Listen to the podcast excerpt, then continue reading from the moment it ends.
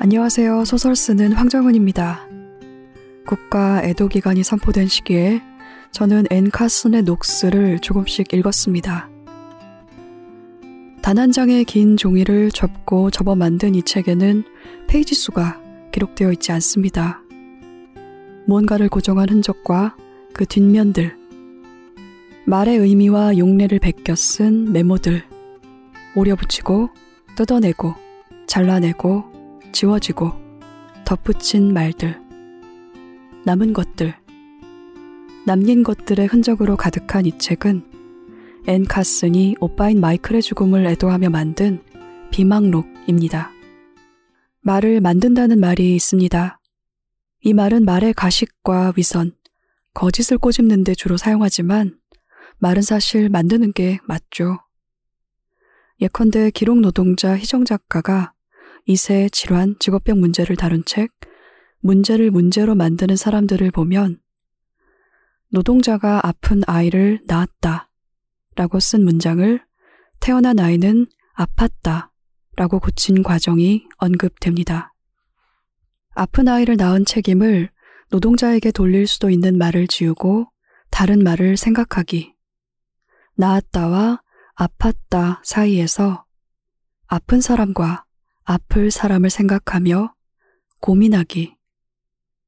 이것이 말을 만드는 일이며 이런 노력은 문장이나 말을 소사적으로 아름답게 쓰려는 노력이 아닙니다. 정확하게 말하려는 노력이며 몇 번이고 반복해서 생각하는 일입니다. 그리고 그건 권력을 가진 사람들이 기어코 하지 않는 일이기도 하죠. 시민들이 잠시 위탁한 권력을 자기가 본래 가지고 태어난 것, 자기 것이라고 생각하는 사람들이 한사코 하지 않는 일이 하나 더 있습니다. 질문 앞에 바로 서는 일. 책임을 묻는 질문 앞에 기어코 서지 않으려는 권력자들 덕분에 저는 요즘 앤 카슨의 책에서 만난 짧은 질문을 자주 생각합니다. 우리는 죽음 앞에 왜 얼굴에 붉은 빛을 띠는가? 황정은의 야심한 책 시작합니다. 예스24가 만드는 책읽아웃은 수요일마다 이혜민의 요즘 산책, 목요일과 금요일에는 황정은의 야심한 책과 오은의 옹기종기가 격주로 방송됩니다. 수요일에는 요즘에 변화하는 일과 삶을 책으로 만나보는 요즘 산책. 목요일에는 저자와 함께하는 인터뷰 코너. 금요일에는 책임감을 가지고 어떤 책을 소개하는 어떤 책임과 세 권의 책과 만난 세 사람의 일상 이야기 3자 대책이 격주로 방송됩니다. 책읽아웃에 소개된 도서와 저자 인터뷰는 웹진 채널 예스를 통해서도 보실 수 있으니 채널 예스에도 많은 관심 부탁드립니다. 리뷰를 올리실 때는 해시태그 책읽아웃도 잊지 말아 주시고요. 책읽아웃에 광고를 하고 싶은 출판사, 영화사, 음반사 관계자분들은 채널 예스 공식 메일 chyes at yes24.com으로 연락주세요. 우리 함께 읽는 우리 함께 시간 책읽아웃 오늘의 영화는 고향에 내려와 버스 기사가 된 석우와 유실물 보관소를 담당하는 영애가 만나 서로의 잃어버린 마음을 되찾아주는 romantic movie 창밖은 겨울입니다. 술꾼 도시 여자들로 전성기를 맞이한 배우 한선화와 제40회 한국영화 평론가 협회상 신인 나무상을 받은 배우 광민규가 추억과 미련 사이에서 방황하는 청춘으로 변신했는데요. 터미널에서 우연히 주운 mp3를 고치기 위해 도시 곳곳에 수리점을 찾아다니는 주인공들의 여정은 버려진 유실물처럼 애써 외면하고 싶었던 우리들의 마음을 들여다보게 합니다. 경남 진해에서 촬영해 소도시만의 아늑하고 평온한 매력을 담은 이 영화는 8월의 크리스마스를 떠올리게 하기도 합니다. 쌀쌀해진 날씨, 주머니 속 핫팩처럼 마음을 녹이는 로맨틱 청춘 무비를 만나고 싶은 책이라웃 청취자분들은 11월 24일 전국 극장가에서 창밖은 겨울을 만나보세요. 이 광고는 영화사 진진과 함께합니다. Check it out. 예술과 정치 그리고 먹을 것을 고민하는 예술 사회학 연구자를 모셨습니다. 최근에 권력의 말을 부수는 저항의 말이 더 많이 울리길 바라는 마음으로 책 말을 부수는 말을 쓰셨습니다. 이라영 작가님을 모셨어요. 어서 오세요. 안녕하세요. 휴. 작가님께 자기소개를 부탁드립니다. 네, 저는 글 쓰는 이라영입니다. 주로 비평 작업을 하고 있습니다.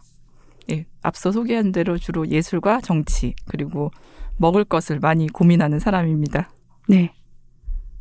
반갑습니다. 반가워요. 네. 저는 재작년에 타락한 저항으로 이자, 이라영 작가님의 책을 처음 접했거든요. 그래서 그, 그 책이 한국 사회 반지성주의를 생각하는 책이었죠. 네네. 네. 그게 진지충의 탄생이었나요? 맞아요. 그 말로 시작하는 책이었고, 네. 그 책을 너무너무 재밌게 읽어서 그 감사합니다. 뒤로, 네. 그 뒤로 계속 이라영 작가님의 책을 사서 모으면서 계속 읽고 있는데, 와, 아직 다 읽지는 못했어요. 그런데 이번에 신간 말을 부수는 말을 갑자기 출간을 해주셔서 제가 다 부자가 된 그런 기분인데 작가님 어떠세요? 어, 갑자기 너무 뿌듯하고 감사 하네요. 황정은 작가님한테 이렇게 막 쏟아지는 아이고, 네. 말들을 들으니까 너무 기쁩니다. 네, 저도 황정은 작가님 만나서 되게 반갑거든요. 사실 네. 좀 책을 그 디디의 우산을 들고 와서 사인을 받아야 되나 아이고, 네. 망설였는데 소심해서 그렇게는 네. 못했어요. 책을 여러 권 벌써 내셨잖아요. 네네. 이번에는 좀 다른가요? 어때요? 지금 타락한 저항 말씀하셨는데 네. 타락한 저항하고 이어진다고 볼 수 있어요. 아까 아, 정확히 말하면 이어진다기보다는 이제 괴를 같이 하- 하는 사회 비평. 음, 음, 타락한 저항에 보면 제가 화두의 지도라는 표현을 쓰거든요. 네. 그러니까 화두의 지도를 찾는 작업을 해야 된다. 음, 그 말에서 확장된 게 어떻게 보면 이 책이라고 할 수가 있어요. 네. 그런 것 같습니다. 저도 네. 읽으면서 타락한 저항이 더 많이 생각나기도 했는데, 이번 책이. 근데 다만, 뭐랄까, 타락한 저항보다 조금 더, 어, 화가 나셨다. 라는 느낌이 좀 아? 들었거든요. 네. 약간, 약간 화가 더 나셨다라는 생각도 들었는데, 그래서 이 책을 읽을 때 또 뭔가 달라진 점이 있었나라는 생각도 들기도 했습니다. 세상이 그간에. 저를 좀 더 화가 나게 만들었던 게 아닐까. 그러니까요. 네. 네. 그러니까요. 책의 디자인이 독특한데요. 이 책을 보면 본문 서체로는 잘 사용하지 않는 서체를 사용하셨더라고요. 맞아요. 이거 혹시 무슨 글꼴인지 아시나요? 어, 이런. 모르시나요? 무슨 글꼴인지는 네. 제가 들었, 는데 네, 그 까먹으셨군요. 디자, 네, 디자이너 분에게 들었는데 네. 까먹었고요. 네, 이 책을 디자인하신 분이 네, 저그 전에 여자를 위해 대신 생각해 줄 필요는 없다도 디자인해 네, 네. 주신 분이거든요. 네. 네. 그래서 출판사는 다른데 디자이너가 같아요. 그래서 음, 굉장히 책을 잘 이해하고 디자인을 하셨 다는 음, 생각이 들었고 네. 저 되게 반가웠어요. 그래서 말을 부수는 말이라는 그 제목과 책의 내용에 맞게 굉장히 좀 저돌적인 디자인이라고 그렇습니다. 해야 할까요? 그렇습니다. 네. 제가 그래서 전보다 좀 더 화가 났다라고 느낀 것도 이 서체의 영향이 상당한 것 같다라는 아, 생각도 들고 디자이너 선생님께 제가 또 거듭 감사를 드려야 될 것 같아요. 대단히 효과적이었어요. 왜냐하면 이게 글꼴이 보통 책의 지문으로 사용되지 않는 글꼴인데다가 네. 뭔가 이렇게 쐐기 같은 느낌 있지 않습니까? 글자의 모양이. 아, 정확하게 그 의도라고 말씀하셨어요. 아, 그래요? 네. 아, 세상에. 나 막, 뭐지? 막 작두타고 있네, 지금. 근데 이게 글꼴이 눈에 익숙하지, 일단은 눈에 익숙하지 않으니까. 이라영 작가님의 다른 책보다는 조금 속도가 느리게 읽혔거든요. 그런데 그래서 그 덕분에 이 화두로 제시한 말들을 더 낯설게 경험하면서 더 천천히 생각하는 과정을 거친 것 같습니다. 그런 의도를 말씀하셨고 네. 이게 신기한 게 타락한 저항도 그 서, 서체랑 색깔이 조금 달라요. 타락한 저항 음. 글씨가 검은색이 아니거든요. 네, 네. 약간 보라색이 섞였죠. 네. 네. 그 내용을 굉장히 디자이너분들이 잘 반영을 해주시더라고요. 그렇습니다. 저는 그래서 디자인팀에서 하는 이야기들은 어, 요 최근에는 그냥 무조건 수용합니다. 네. 그분들이 옳다. 라는 생각을 하고 있고 말을 부수는 말은 21개의 화두로 네. 한국 사회에 영향을 미치고 있는 권력의 말과 저항의 말을 생각하는 책입니다. 고통, 노동, 시간, 색깔, 망언, 증언, 세대, 퀴어, 혐오, 여성, 동물, 몸, 권력 등등의 화두가 이어지는데요. 수많은 말 중에서 이 말들을 고른 이유가 궁금합니다. 정확히 말하면 제가 말을 골랐다기보다는요. 네. 어, 이어졌어요. 음, 그러니까 하나의 화두가 시작이 되면 계속 이어졌어요. 고통이라는 말에서 시작을 하면 이제 노동의 고통을 음. 생각하게 되고 그러다 보니 노동과 공부의 어떤 위계 이런 것들을 세- 생각을 하면서 점점 뭐 노동을 생각하면 그 노동자들의 시간. 그러면서 또 시간을 생각하다 보면 여, 여성들의 나이 듦 음, 시간에도 어 젠더 문제가 섞여 있다는 것? 이런 것들이 계속 이제 이어졌죠. 꼬리에 꼬리를 물고 이어지고 뭐 예를 들어 증언이라고 하면 증언의 증언을 망치려는 망언들. 음, 그리고 증언을 막 들여다보다 보니까 광주 여성들의 또 증언이 별도로 더 제가 좀 들여다보게 됐고 처음에는 증언 안에 그 꼭지가 들어 있었는데 나중엔 안 되겠다. 이건 따로 빼야겠다.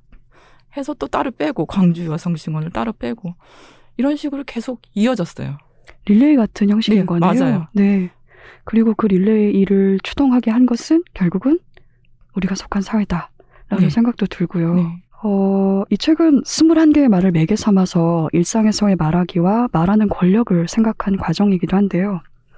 21번의 질문이라고도 할 수 있을 것 같습니다. 여기 실린 글들을 어떻게 쓰기 시작했는지, 또 이렇게 말에, 말에 관심을 둔 이유도 궁금합니다. 일단 21개의 질문이라고 표현해 주셔서 제가 굉장히 반갑고요. 아, 고맙습니다. 네. 저는 어떤 면에서 글쓰기는 질문하기라고 생각을 해요. 그러니까, 음, 질문의 동지를 찾는다? 네. 네. 사실 일상에서 나와 같은 생각을 가진 사람을 일상적으로 접하면서 살기가 쉽지는 않거든요. 네. 가깝다고 해서 생각이 또 가까운 것도 아니고 그러다 보니까 이제 글을 쓰면서 화두를 던지면서 나와 같은 질문의 동지를 만나고 싶다는 어떤 음, 열망? 사실 그런 것들이 좀 글을 계속 쓰게 만들기도 하고요. 이, 이런 언어들에 대해서 늘 문제의식이 있었어요. 불만. 가볍게 얘기하면 불만. 음, 나는 저런 표현에 동의하지 않는데, 음, 예를 들면 저도 뭐 어느 정도 얼마간의 유학 생활을 했는데, 그럴 때 주변에서 뭐 가난한 유학생? 네, 이런- 책에도 쓰셨죠? 네, 그거 제가 각주에도 굳이 굳이 썼어요. 네. 그 말이 너무 하고 싶었는데 음. 저는 그 가난한 유학생이라는 말을 들을 때마다 되게 이상했거든요. 음, 저는 유학 오기 전에도 원래 가난했는데 뭐 약간 뭐 이런 이런 의미도 있고 어 한편으로는 가난한 유학생이라는 표현 자체가 가난이 위협적이지 않은 사람들이 하- 마음 편히 할 수 있는 음. 말이라는 생각이 들었어요. 마찬가지로 창작의 고통? 왜 창작자들이 창작의 고통, 자기의 고통을 자꾸 얘기하는데 시간을 더 할애하는 걸까? 음, 고통받고 있는데 말할 통로가 없는 사람들을 위해서 더 많은 말을 하지 않을까? 이런 불만? 이제 그런 것들을 그런 관용적인 비유를 좀 이렇게 물고 늘어지는 작업을 하고 싶었죠. 음. 말을 고르는 과정에서 내려놓은 말도 있을 것 같은데 사이사이에 이 땅에 맞아요. 어떤 말이었는지 궁금한데요. 어, 제가 정말 하고 싶은 말이지만, 음, 지금으로서는 감당이 안 돼서 음, 못한 말들도 있어요. 예를 들면, 사랑? 사랑, 음. 사랑이요. 사랑 감당이 취향? 안 되시는군요. 네, 사랑, 취향? 이런 취향. 것들. 음, 정말 말하고 싶지만 아직은 정리가 안 되고, 아직은 내가 좀 그걸 담기에는 부족하고, 예를 들어서, 사랑합니다, 고객님. 음, 그런 사랑. 예, 이런 네. 시대에서 그런 사랑부터 지금 이 시대가 부르는 그 사랑이라는 게 어떤 식으로 어떤 식으로 유통되고 있을까? 음, 사랑합니다 고객님부터 시장님 사랑해요가 왜 갑자기 성폭력을 음, 음, 성폭력이 아닌 걸 증명하는 도구가 되어버렸을까? 이 사랑은 뭘까? 음. 이런 말들 있잖아요. 사랑, 사랑이 뭘까? 사, 우리는 사랑이나 취향은 막연하게 비정치적이라고 생각하는 경향이 있잖아요. 전 동의하지 않고, 음. 어, 세상의 많은 것들은 굉장히 정치적이고, 또 사랑이나 취향은 굉장히 계층 문제이고, 그렇습니다. 네. 그래서 늘 말하고 싶은 화두지만 너무 거대해서, 음. 네, 말하지 못했어요. 네. 언제고 원고로 만들어 볼 생각은 있으신 건가요? 네, 제가 좀 더 익어야 되겠죠? 네, 네. 이거, 이거야 한다고 말하니까 되게 신선하네요. 괜히 좀 아직은 안, 익, 안 익은 척? 네. 언제나 고통에 대한 생각이 멈추지 않는다라는 문장으로 책을 여셨습니다. 네. 책에 실린 말 목록이 고통에서 시작해서 아름다움으로 마무리되는데요. 네. 이 순서의 이유가 있을까요? 음, 어떻게 보면 계속 고통을 생각해요. 책 내내. 책, 책 내내. 원고를 쓰는 내내 고통을 생각하는데, 어, 사소한 고통부터. 예를 들면, 뭐, 요즘은 한 달째 제가 위장약을 먹고 있어요. 고통스러워요. 음, 네. 네. 스트레스 때문인가요? 그럴 수도 있겠죠? 음, 이런, 뭐, 어떻게 보면 사소하다면 사소한 고통이잖아요. 이런 것들. 이런 것부터 시작해서 주변이 다 고통스럽죠. 저도 네. 뭐 저의 개인사부터 시작해서 고통스럽지 않은 시간들을 찾는 게 더 빠를 수도 있고 뉴스만 봐도 고통스럽고 그런데 그거를 우리가 모른 척 할 수도 없고 그렇습니다. 네, 그래서 항상 그 문제를 생각하는 것 같아요. 그 문제를 생각하는데 문제는 생각한다고 뭐가 탁 나오는 것도 아니고 생각하는 것 자체도 어떨 땐 때로 고통스럽고. 그렇죠. 네. 네. 21개의 말이 실려 있는데 사실 이 21개의 말이 결국은 다 고통하고도 연결이 되거든요. 네. 그래서 고통으로 시작해서 아름다움으로 연결되는 이야기가 어쩌면 필연인지도 모르겠다는 생각이 들기도 했습니다. 네. 참 많은 생각이 드네요. 작가의 말에서 어떻게 말해야 하는지를 잘 알기 때문에 쓰는 것이 아니라 화두를 던지기 위해서 쓴다라고 하셨습니다. 잘 알지 못한다고 쓰셨지만 각 글마다 어느 정도는 질문이나 제안의 형식으로 어떻게 말해야 좋을지 답을 마련을 해두셨더라고요. 근데 그렇게 답을 내는 과정에서 생각하는 과정에서 많은 감정을 느끼셨을 것 같습니다. 어떠셨나요? 맞아요. 음, 화두를 이어가는 과정에서 좀 순서가 바뀌기도 해- 했고요. 이게 적절한가? 어, 내가, 내가 지금 의식의 흐름대로 쓰고 있나? 음, 뭐 이런 이런 자문도 했고 어 저는 물론 육체 노동과 정신 노동의 위계에 대해서 항상 강하게 반발하는 입장인데 현실은 그렇지가 않잖아요. 이제 그 괴리가 너무 크고 음, 이렇게 괴리가 큰 사안들을 단지 내가 뭐 한 꼭지 두 꼭지 쓴다고 해서 바뀌는 건 아니잖아요. 음, 이걸 어떻게 효과적으로 전달할 수 있을까?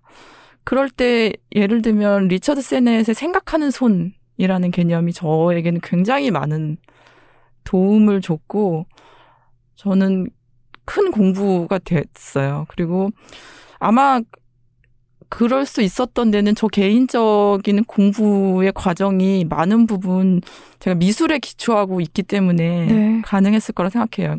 어, 어릴 때부터 저는 이제 미술을 공부했기 때문에 계속 뭔가를 만들어내는 물리적으로 만들어내는 것에 좀 익숙한 사람이고 그런 욕망이 있고 동시에 그것을 다시 또 이제 글로 쓰는 작업도 해왔기 때문에 어, 또 물리적인 생산물 그리고 글로 다시 쓰는 어떤 작업들 이런 것들이 저한테 그렇게 완전히 구별되지가 않거든요. 근데 그 얘기는 다시 말하면 손으로 내가 뭔가를 만들었을 때 그것이 어떨 때는 작품인데 어떨 때는 그냥 일상의 노동이잖아요. 그렇죠. 내가 양말을 꼬매면 그냥 바느질인데 그걸 자수를 하면은 예술이 될 수 있는 음. 거잖아요. 예, 그런 구별들이 사실은 이제 구별을 넘어서 위계가 되는 것에 대해서 음, 이걸 어떻게 질문해야 될까? 이게 과연 옳은가? 이런 질문들. 네, 그런 개념들을 정리하는 데 있어서, 물론 이건 정리? 아직도 계속 제가 가지고 있는 어떤 질문이지만, 그, 세넷의 생각하는 손, 그 장인이라는 책에서 정리가 잘 되어 있는데, 저에게는 굉장히 좋은 공부였어요. 네. 생각하는 손이 어떤 내용인지 혹시 조금 설명해 주실 수 음, 있을까요? 예를 들면 세넷은 요리사가 자신의 요리를 어, 설명한다거나 그런 과정들을 이렇게 예- 이야기를 해요. 자기가 직접 요리를 배울 때 그 요리 요리사가 뭐뭐 이를 닭을 손질한다. 뭐 이러면 음. 은 그걸 어떤 식으로 말로 언어로 어떻게 정리가 되는지 그리고 우리가 역사적으로 뭐 그 언어 언어도 어떻게 그 파악하다가 이렇게 손을 이렇게 이렇게 쥐다 네. 이런 의미더라고요. 음, 예, 그러니까 그런 어휘가 만들어지는 과정도 생각을 해보면 우리의 생각과 손을 쓰는 게 그렇게 분리되지 않는다는 네. 거. 그리고 피아노를 음. 친다던가 이런 것도 그러네요. 있잖아요. 진짜 음. 피아노를 치는 게 악보를 보면서 손가락이 움직이는 음. 거잖아요. 그러니까 그런 것들이 완전히 분리되지 않는 가만히 들여다보면 정말 그렇잖아요. 음, 네, 뭐 개인적으로 제가 요즘 음, 그 운동을 하면서도 그런 걸 많이 음, 네. 느껴요. 운동 가르쳐 주는 선생님들이 몸 동작을 언어로 표현하는 방식이 음, 되게 재밌더라고요. 네, 뭐라고 표현하시나요? 예를 들면 허리는 개미 허리처럼 음, 등은 새우 등처럼 음, 엉덩이는 오리 엉덩이처럼 네, 이런 식으로 말을 하거든요. 네, 예, 그런 것들이 우리가 인간의 몸을 언어로 표현할 때 다른 또 동, 동물을 막 끌어와서 표현하잖아요. 음, 네. 그런 경우가 종종 있죠. 네. 네. 그런 방식들, 그런 방식들. 그래서 언어와 몸, 우리가 결국 어, 언어로 만들어지는 것들이 내 주변에서 보는 어떤 물리적인 현상들과 이렇게 동떨어지지 않는다는 거. 음, 네. 그러니까 음, 물질과 정신이 막 분리되는 게 아니라는 거. 네. 네. 그런데 우리는 일상에서 흔히들 손으로 하는 노동이 훨씬 더 네. 밑에 있다고 생각을 한다는 네, 네. 거죠. 네. 네. 머리로 하는 노동, 생각에 관련된 생각하는 노동을 네. 더 위에 있다고 생각을 하고 네. 그 위계를 말씀하신 것 같습니다. 어, 그게 바로 첫 번째 그린 고통에서 쓰는 고통에 관련된 이야기이기도 했는데요. 네. 이미 권위를 가진 고통이라고 표현을 하셨어요. 네. 어떤 면에서 그럴지 제가 물어보려고 했는데 답을 이미 주신 것 같기도 합니다. 말하지 않아도 물어봐주는 그게 얼마나 고된지를 맞아요. 네, 저는 물론 쓰는 일을 주로 하면서 결국에는 살고 있지만 더 젊은 시절에는 이런저런 많은 노동들을 해왔거든요. 네. 계속 돈을 벌어야 되니까.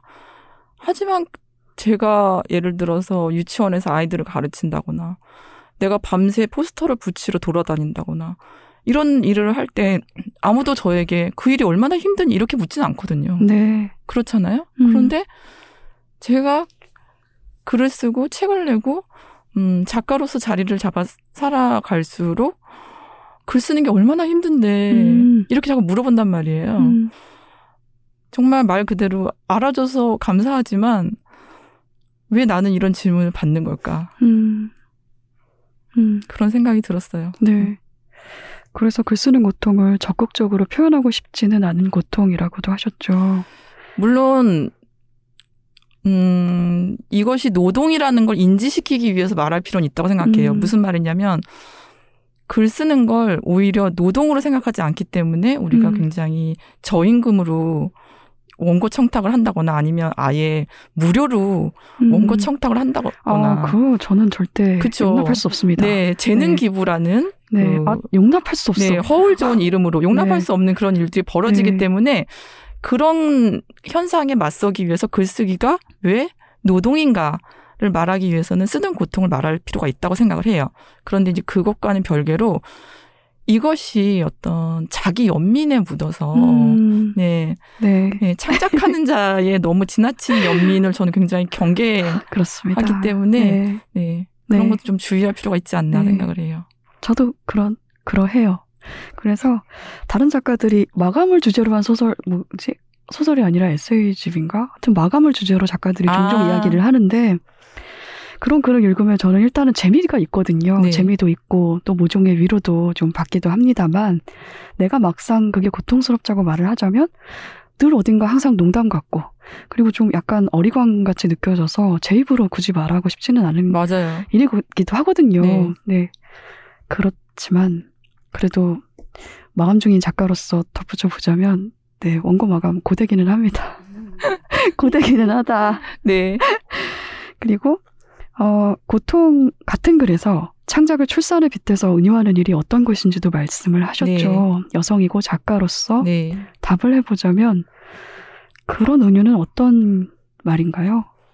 항상 의문이었어요. 왜 작품을 만들어내는 걸 출산에 비유할까? 왜냐면 역사적으로 여성은 창작에 동참하지 못하도록 억압받아 왔잖아요. 오랫동안 네. 그래왔죠. 여성의 역할은 오직 출산인 것처럼. 음, 우리가 그런 역사적 맥락을 생각했을 때 창작을 출산에 빗대는 것은 음 젠더화된 노동이 분명히 존재하는 정치 사회적 맥락을 너무 가볍게 지운다는 생각이 들었어요. 출산이라는 건 단지 아이를 몸 밖으로 내보낸다. 이걸로 끝나는 게 아니라 계속 자라기 때문에 육아를 해야 되잖, 되잖아요. 그렇죠. 예, 육아와 출산이 동떨어져 있는 게 아니라 같이 이어지는 건데 창작을 출산에 비유한다면 그렇다면 이 육아 행위에 빗댈 수 있는 건 과연 뭘까? 음, 우리는 책이 나온 후에 어, 육아에 준하게 책을 관리하는 노동을 음, 하는가 하고 있지만 그게 육아 와 이게 전혀 빗댈 수가 없잖아요. 음. 네, 그래서 전혀 다른 차원이고 그리고 어 여성들이 출산과 육아로 인해서 겪는 고통 그리고 어떤 면에서 엄마 되기는 때로는 시민 사회에서 소외받기도 하잖아요. 그렇습니다. 네. 거의 거의 그렇죠. 네, 소위- 이름을 지우잖아요. 그렇습니다. 엄마만 남고 이름은 지우지만 창작 행위는 반대로 이름을 남기잖아요. 음, 사회적으로 다른 맥락인데 이걸 이런 식으로 빗대는 건 과연 누구의 시각일까? 음, 어쩌면 아주 옛날부터 출산을 하지 않고 창작을 동경해온 사람들의 시각이 아니었을까? 음, 마치 창작을 하면서 자신의 창작 행위를 너무도 고통스러운 출산에 빗대면서 자신이 모든 걸 다 하는 것처럼, 음. 네. 남성 작가들이요. 네. 네. 정작, 의미심장한 눈으로 보시는군요. 네. 정작 창작에서 소외되고 출산과 육아를 음, 강요받는 여성들의 목소리는 아니지 않았을까. 음, 네. 음. 그래도 요즘에는 자주 듣거나 보는 말, 비유는 아닌 것 같거든요. 네. 그런데 특히 이게 어, 중년 이후에 남성 작가가 이런 말을 할 때는 싫죠.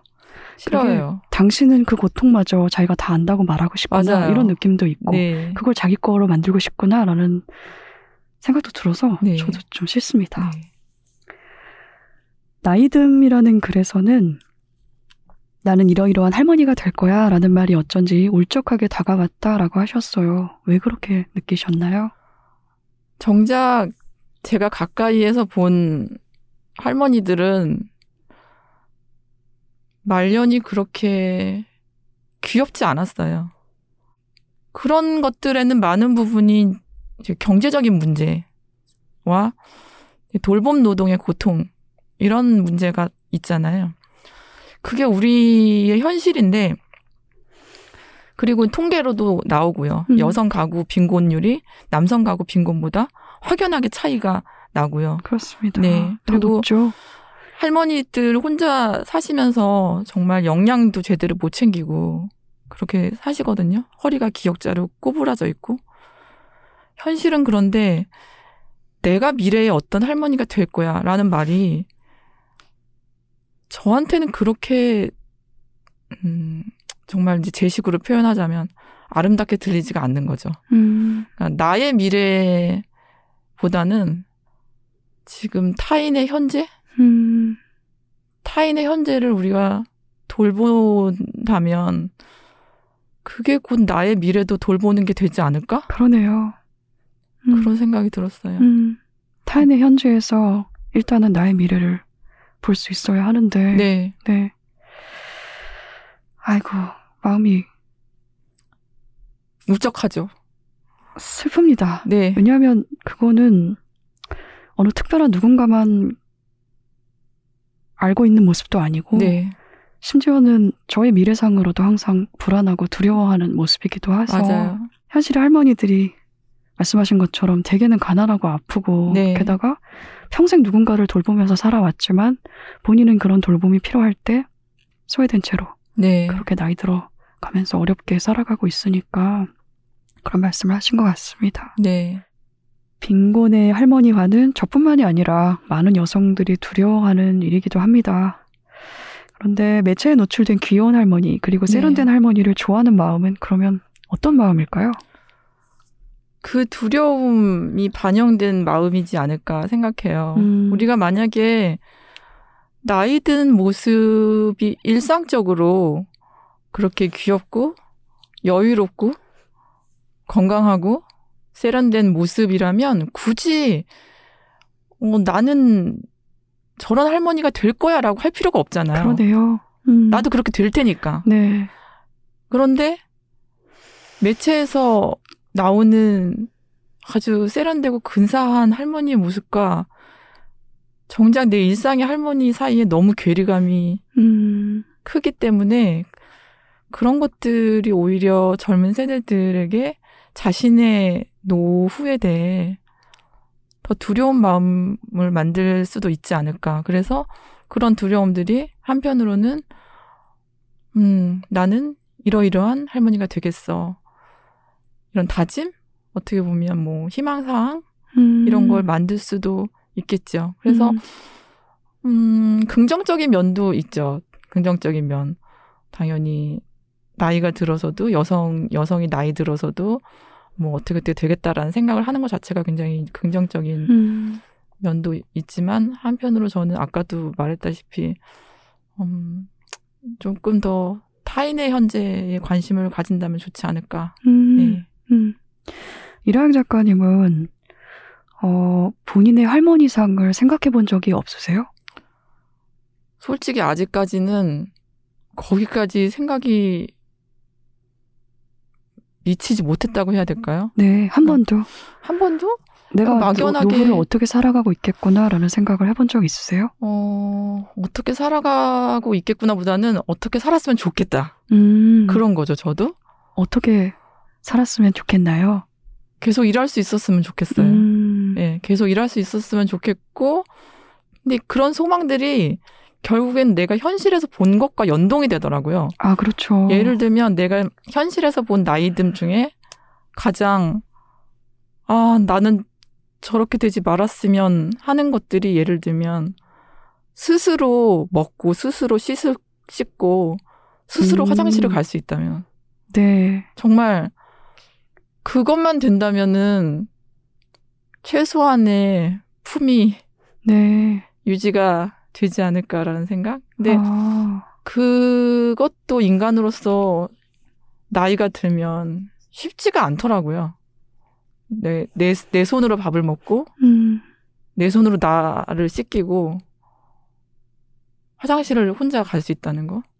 그거부터는 개인의 몫이 아니라 사회 공동체가 개입해야 되는 맞아요. 영역 아닙니까? 네. 그래서 설마 내, 설사 내가 내 손으로 밥을 먹지 못하고 배변 처리를 하지 못하는 한이 있어도 기본적인 품위 정도는 유지하고 유지하면서 살 수 있는 거 그게 그게 저는 좋을 것 같아요. 맞아요. 그게 그렇게 정말 소망이에요. 네, 우리 모두가 그런 순간이 올 거잖아요, 언젠가는. 오죠. 네. 네, 그렇게 됐을 때 사회가 보호해준다라는 그런 감각이 있다면 지금 우리가 아, 나이 들어서 나도 그렇게 될까 봐 두려워하는 마음이 조금은 덜할 텐데 음, 지금 공동체가 그렇지 않다고 보거든요. 그렇습니다. 네. 개인의 돌봄에 의지하고 있고 그러다 보니까 점점 나이를 든다는 게 혹시 내가 누구에게 폐를 끼치면 짐이 되지 어떡하지? 않을까. 음, 주로 음. 가족이나 가장 네. 친밀한 사람들에게 그런 네. 걱정을 하게 되죠. 네. 네. 정책이나 이런 것들도 정부가 바뀔 때마다 너무 많은 것들이 달라지고 요즘도 네. 그렇지 않습니까? 정책이 갑자기 달라져서 네. 2쇄부터 각주가 새로 추가됐습니다. 아, 그렇습니까? 네. 어떤 각주가 추가가 됐죠? 바로 그 여성가족부 네네. 폐지로 시끄럽잖아요. 네. 그러면서 여성가족부에서 작년엔 분명히 건강가족 계획안을 발표하면서 네, 그랬습니다. 혼인이 아닌 동거 가족들에 음, 좀 조금 더 적극적인 이제 인정과 분명히 이런 내용이 있었거든요. 음. 저는 그런 것들이 한 사회의 진일보라고 생각하고 음. 굉장히 환영했고 이 책에도 담았는데 어, 책을 찍자마자 음, 어, 지난 9월에 여성가족부에서 그 작년에 발표했던 이야기들을 모두 폐지하는 네. 사실상 음, 사실상 폐지하는 발표를 했기 때문에 2세부터 내용을 바꿔서 각주를 추가했지요. 네. 네. 세상에 이렇게 네. 또 이렇게 퇴행하고 있습니다. 출판계마저도 번거롭게 이렇게 만들어 버리는 맞아요. 마법 같은 일들이 계속 일어나고 있네요. 참, 네, 그렇습니다. 일곱 번째 그린 망원의 부제는 망원이 권력을 얻을 때입니다. 요즘에 이런 망원들이 너무나 잦은 빈도로 그리고 강한 강도로 어, 일단은 제 정신과 생활에 충격을 주고 있어서 제가 이 챕터를 더 유심히 읽었는데요. 모든 망언은 이례적인 실수가 아니라 정치적 행동이라고 쓰셨고, 그게 사실이라서 너무나 참담합니다. 그런데 그보다 더 참담한 것은 그런 망언들이 효과를 보인다는 점인데요. 정치 영역에서, 일단은 정치 영역에서 왜 망언은 힘이 셀까요? 왜 그런 말에 사람들이 모일까요? 저는 정치인들이 때로는 물론 정말 순수하게 실수일 수도 있겠지만 음, 음, 많은 경우는 철저하게 계산된 망언이라고도 그렇습니다. 보거든요. 음, 그런 말들을 하는 게 그들이 누구를 보고 누구를 향해서 말을 하는가 생각이 음. 들어요. 가만히 보면 그들은 자신들의 지지자를 향해서 말을 하는 거죠. 그러니까 팬덤 정치. 음, 그러니까 팬덤 정치는 열광적인 지지자들의 문제이기도 하지만 그런 지지자들을 향해서 그들이 좋아하는 말을 하면서 자신의 세를 늘리는 정치인들과 같이 손뼉이 마주쳐서 나타나는 현상인 거죠. 단지 음. 지지자들만의 문제가 아니라 그래서 더 적극적으로 망언을 하고 적극적으로 진실을 부인하는 말. 망언이라는 게 단지 뭐 쌍욕을 한다던가 이런 차원이 아니라 진실을 부인하는 말을 하잖아요. 그렇죠. 그 거짓말, 음, 거짓말 그리고 그냥 우기거나 음, 사실 우리는 지금도 실시간으로 망언을 듣고 있잖아요. 그렇습니다. 요즘은 뉴스만 틀면 쏟아지고 있죠. 네, 망언이 쏟아지고 있고 모두 음, 말 진실을 부, 부정하죠. 부정하면서 세상에 이로운 말, 우리 공동체를 위해 좋은 말을 찾는 게 아니라 지지자들은 자신이 지지하는 그 정치인에게 이로운 말을 찾는 거예요. 이게 서로 합이 이루어지다 보니까 음, 망언 정치가 힘을 받게 되고 다시 말해서 이제 반지성적인 정치가 그냥 하나의 어떤 정상성으로 규정된다고 해야 할까요? 음, 너무 답답하고 마음이 정말 참담해요. 이렇게 비극적인 일이 벌어졌는데도 그 상황에서도 너무나 섬세하게 우리 언어 하나하나를 지금 규정하고 있잖아요. 그렇습니다. 근조 쓰지 말아라. 네. 이런 것들. 그러면 정치인의 망언은 결국은 목적지에 제대로 도착을 하는 셈인 거네요. 그렇기 때문에 저항의 말이 필요하다. 네. 네. 네. 그렇게 생각을 하고 있죠. 정말 네. 미약하나마. 네. 네. 아, 저는 정치인의 망언은 정말 나쁜 영향을 주지 않습니까, 사회에. 네. 뭐 정책, 뭐 그런 것 뿐만이 아니라 공적으로, 그러니까 지지자한테 당도할, 애초에 목적 자체가 지지자에게 당도하기 위해서라고는 하지만 정치인이 공적으로 그렇게 말해도 괜찮다는 사인을 주는 거잖아요. 그래서 이게 어떻게 보면 약자가 싫고, 그리고 사회적으로 배려하기 싫고, 남의 사정 알 바 아니고, 내가 가장 중요하고, 뭐 이런 내용, 이런 생각들이 이런 어떤 눈치 보고 있던 옹졸한 편견이라든지 아니면 혐오라든지 증오라든지 이런 것들을 당당하게 말할 힘을 주는 거잖아요. 그래서 이런 망언들이 또 책에도 쓰셨지만 계속해서 쌓이다 보면 이 말들로 인해서 뭔가가 무너졌을 때 가장 피해를 보는 사람들이 상대적으로 힘을 덜 가진 사람들이란 말이죠. 맞아요. 그래서 정말 나쁜 말뿐이지만 네. 말뿐은 아닌 정말 정말 못된 힘인 것 같다는 생각이 계속 정말 듭니다. 말 한마디가 중요한 게, 한 사람이 한두 번 실수를 하면, 그게 그냥 사소한 실수인데, 음, 여러 사람이 같은 망언을 여러 번 반복하면 정말 시대 정신이 되잖아요. 음, 그게 너무 나는 이- 그런 시대에 동의한 적이 없는데. 네. 나는 동의한 적이 없는데. 어, 그막 위장약 먹고 막 이렇게 되는 거죠. 맞아요. 제가 그래서 어. 이 시대 속에서 너무 스트레스를 받아가지고 네. 위가 아파요. 위가. 아, 네. 그 스트레스 어떻게 푸세요? 저는 사실 맛있는 거 먹는 걸 좋아하는데 위가 네. 아프니까 네. 먹는 게 제한돼서 그것도 문제인데요. 보통 딱히 대단히 스트레스를 푸는 방법은 없고 가끔 요리를 한다거나 음, 네 피아노를 치거나 음, 음악을 주구장창 듣거나 음. 그러고 있습니다. 어떤 음악 들으시나요? 음, 음악 취향이 사실 그렇게 독특하거나 세련되지 않았어요. 그냥 듣던 옛날부터 듣던 거 그냥 클래식 많이 듣고요. 음, 네, 클래식 많이 듣고 가끔 팝을 듣고 좋아하는 좋아하는 사람의 음악을 죽어라고 듣는 편이에요. 음, 그거 도움이 됩니다. 네, 음.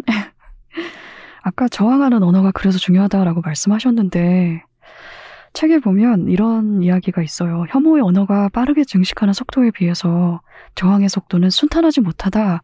이런 말을 쓰셨고, 저도 많이 공감을 했습니다만, 혐오에 저항하는 언어란 어떤 언어일까요? 작가님의 생각을 듣고 싶습니다. 의심하는 언어라고 생각해요. 음. 의심하기. 음, 저는 좀 의심이 많아요. 음, 의심이 의심이 많은 많은 게 아마 계속 책을 쓰는 동력 중에 하나라고 볼 수 있는데 사람들이 무심결에 하는 말들 사실 별로 의심하지 않으면 악의 없이 동참할 수 있잖아요. 사실 음, 모든 사람이 그렇습니다. 그렇게 악의를 가지고 말하는 건 음, 아니잖아요. 맞아요. 네. 음, 악의가 없어요. 오히려 그래서 더 힘들어요. 음, 차라리 악의가 뚜렷하게 보이는 사람을 상대하는 건 어쩌면 쉬운 걸지도 모르겠어요. 음. 근데 악의 없이 그냥 음, 쟤도 쓰고 나도 쓰고 인터넷에 돌아다니고 하니까 그냥 음. 그냥 하는 말이란 말이에요. 예를 들면 요즘은 뭐 누구나 다 쓰는 것 같은 무슨 충, 네. 그렇죠. 온갖 음. 충들 그리고 뭐뭐 리니, 음, 그쵸? 아, 저 그 말 너무 싫습니다. 그쵸? 네. 뭐 골리니, 주리니 막 이러잖아요. 아, 네. 뭐뭐 리니 이런 말들 그냥 미디어에서 뉴스에서도 막 나온단 말이에요. 음, 자꾸 그렇게 듣다 보면 사람들이 그 말이 왜 문제인지 생각을 안 하죠. 음, 할 필요도 없고 음, 그냥 원래 쓰는 말인 것 같고 이런 말들을 좀 의심하고 무엇이 문제인가 저 말이 누구를 대상화하고 있는가 그냥 음, 그게 중요한 것 같아요. 누구를 대상화하고 있는가 음, 그거를 의심한다면 우리가 가만히 보면 대상화되고 있는 그 대상들이 대체로 성인 남성은 아니잖아요. 그렇습니다. 네. 음, 어린이, 여자, 여성, 장애인. 음, 노인도 있고요. 네. 음, 그렇기 때문에 누가 대상화되고 있지? 누가 타자화되고 있지?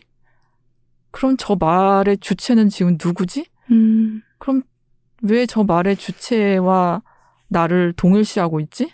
음, 내가 왜 이성애자 남성과 동일시돼서 저 말을 쓰지? 이런 말들 있잖아요. 음. 우리 툭하면 언론에 많이 나오고 지금도 나오고 있고 예전보다는 좀 많은 비판을 받고 줄어들었지만 여전히 무슨 여 네. 이런 말들 음, 그리고 사실 이건 여성으로서 살면서 언어와 마찰을 빚는 건 일상이에요. 그렇잖아요. 음, 내가 계속 여자 중학교를 다니고 여자 고등학교를 다니는 동안 내 또래 남자들은 그냥 고등학교를 다녔고 중학교를 다녔으니까요.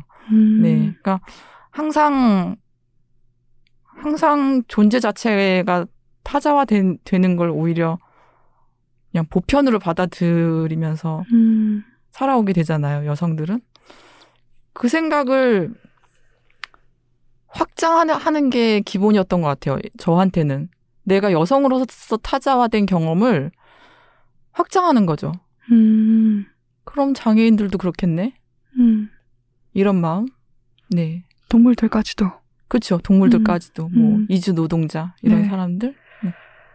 저항의 언어를 정확한 언어에 가깝다라고도 하셨죠. 정확하게 말하려고 애쓴다는 것은 정확하게 보려는 것, 인식하려는 것, 그리고 이건 조금 전에 저희가 나눈 방금 말씀하신 이야기이기도 합니다만 권력이 정해준 언어에 의구심을 품는다는 것이라고 쓰셨는데 그렇게 말이 정확하게 사용된 사례에는 그러면 뭐가 있을까요? 생각해 볼 수 있을까요? 지금? 정확하게 사용된 사례라고 정말 딱 정확하게 꼬집을 수 있을지 모르겠지만 음. 예를 들면 계속해서 언어 투쟁을 하면서 음, 완경이라는 음. 말을 쓰잖아요. 네. 더 이상 폐경이라고 하지 않고 음. 음, 폐경이라는 말도 과거에 굉장히 남성 중심적인 음. 말이었다고 하고요. 정말 우리가 뭐 인, 인생에서 여자 인생에서 어, 월경을 하는 기간이 우리 요즘 요즘 그 평, 평균 수명을 생각했을 때 한 몇 년 정도 될까요? 인생의 한 3분의 1? 아, 반까지는 안 될 것 같고요. 3, 40년 정도 되지 않습니까? 그것만 인생이 아니잖아요. 그렇죠. 그렇죠. 음. 그리고 여성이 그렇게 생물학적으로만 규정되는 존재가 아니고 음. 그러니까 완경이라는 말이 정확하겠죠. 폐경보다는 상대적으로. 음. 그리고 저도 미처 생각을 못 했는데 어느 순간 누군가가 왜 유모차라고 하냐. 네, 그 저도 방금 그 얘기 하려고 그랬어요. 네. 유아차 말씀하신. 유아차가 정확하다. 그때 저도 깜짝 놀랐어요. 음. 아, 맞아. 아무 생각 없이 유 와 모를 함께 쓰고 있었구나. 그렇죠. 네. 음. 이런 것들 사실 이런 말들을 찾았을 때 나를 뒤통수를 누군가가 이렇게 탁 때리는 그런 말을 들었을 때 쾌감이 있거든요. 음. 내, 내가 몰랐던 거를 알았을 때 네. 쾌감? 약간은 내가 1mm는 조금 좋은 인간이 될 수 있을 것 같아. 뭐 이런 거? 네. 음. 저는 저도 좀 생각을 지금 해보니까 어.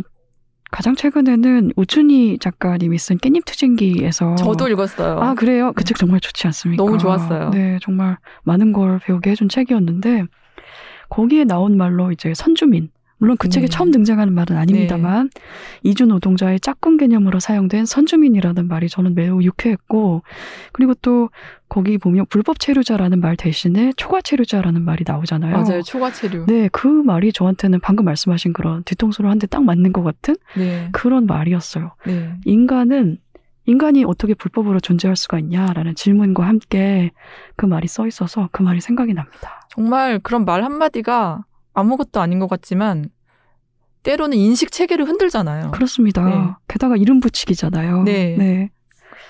아이고. 그러면 그런 말들이 말을 부수는 말일 수도 있겠네요.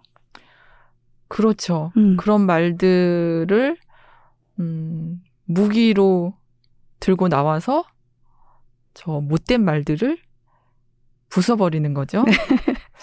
네. 그럴 수 있겠네요. 네. 그렇지만 또 그렇지 않은 사례가 더 많이 떠오른다는 것이 참 비극인 것 같습니다. 네.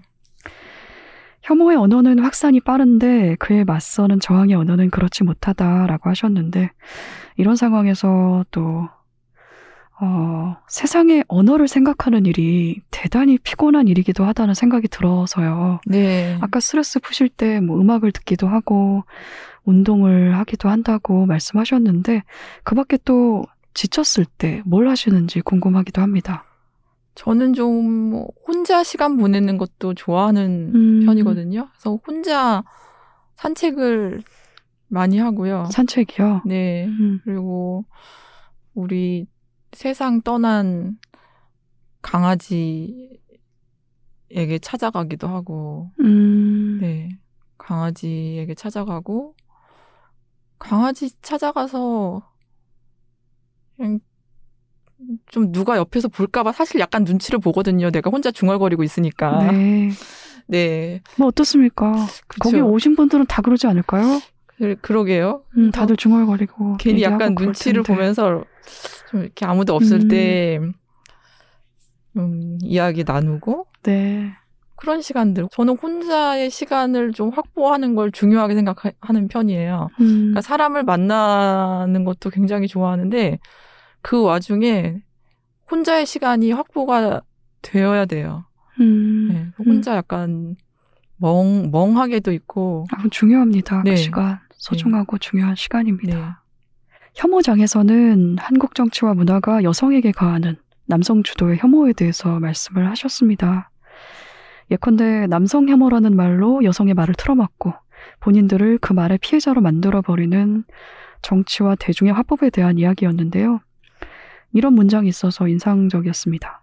손가락에 대한 논란은 실제로 그 손가락에 분노했기 때문에 일어난 것이 아니다. 그것이 여성들의 암호라고 규정한 뒤 그들의 목소리를 부숴버리는 놀이를 즐기는 것. 놀이라는 거잖아요. 네. 저는 이런 이야기를 읽으면 질문이 생기질 않아요. 왜냐하면 그냥 무슨 말인지 너무 잘 알겠거든요. 맞아요. 그런데 누군가는 이게 왜 남성 혐오가 아니냐고 질문을 쏟아낸단 말이죠. 그래서 이 간극을 도대체 어떻게 생각하고 어떻게 좁혀가야 할지 모르겠습니다. 정말 간극이 굉장히 큰데요. 저는 한국 사회에서 여성 혐오라는 말이 이렇게 대중적으로 알려진 그 속도에 비하면 남성 혐오라는 말이 이렇게 제트기처럼 빠르게 도착했다는 것에 굉장히 음. 놀라고 있어요. 그러니까 저는 언론도 좀 책임이 있다고 생각을 음. 합니다. 그 남성 혐오라는 말을 그렇게 함부로 쓰는 게 아니라고 저는 계속해서 이제 지적을 하고 비판을 해온 입장이었는데 뭐 듣지 않지요. 음, 계속해서 남성 혐오라는 말을 쓸 때 더구나 이게 굉장히 축약돼서 어 우리가 마치 물냉 비냉하듯이 남혐 여혐 이제 이렇게 짝패를 이루어서 등장을 음. 하잖아요.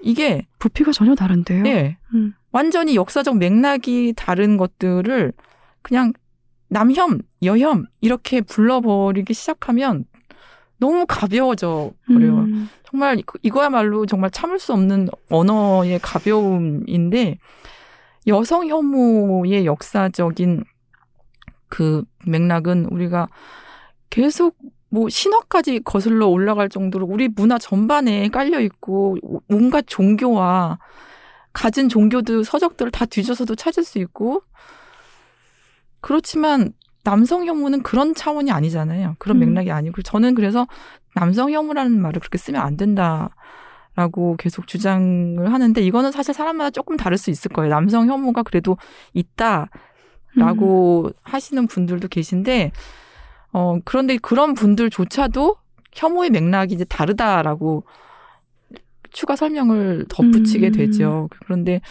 같이 우리가 쓰다 보니까 사람들이 혼선을 빚을 수밖에 없지 않나. 음, 여성 혐오도 이해 못한 사회에서 갑자기 남성 혐오까지 우당탕탕 떨어졌는데, 어, 사람들이 이걸 비슷하게 생각하고, 어, 무조건 뭐, 대상화라는 개념도, 어, 뭐, 여자 걸그룹 보면서 남성들이 뭔가 어떤 선정적인 뭐 욕설이나 성희롱 같은 말을 하는 것과, 어, 남성 아이돌을 보면서 여성들이 복근에 환호하는 것 똑같은 대상화 아니냐.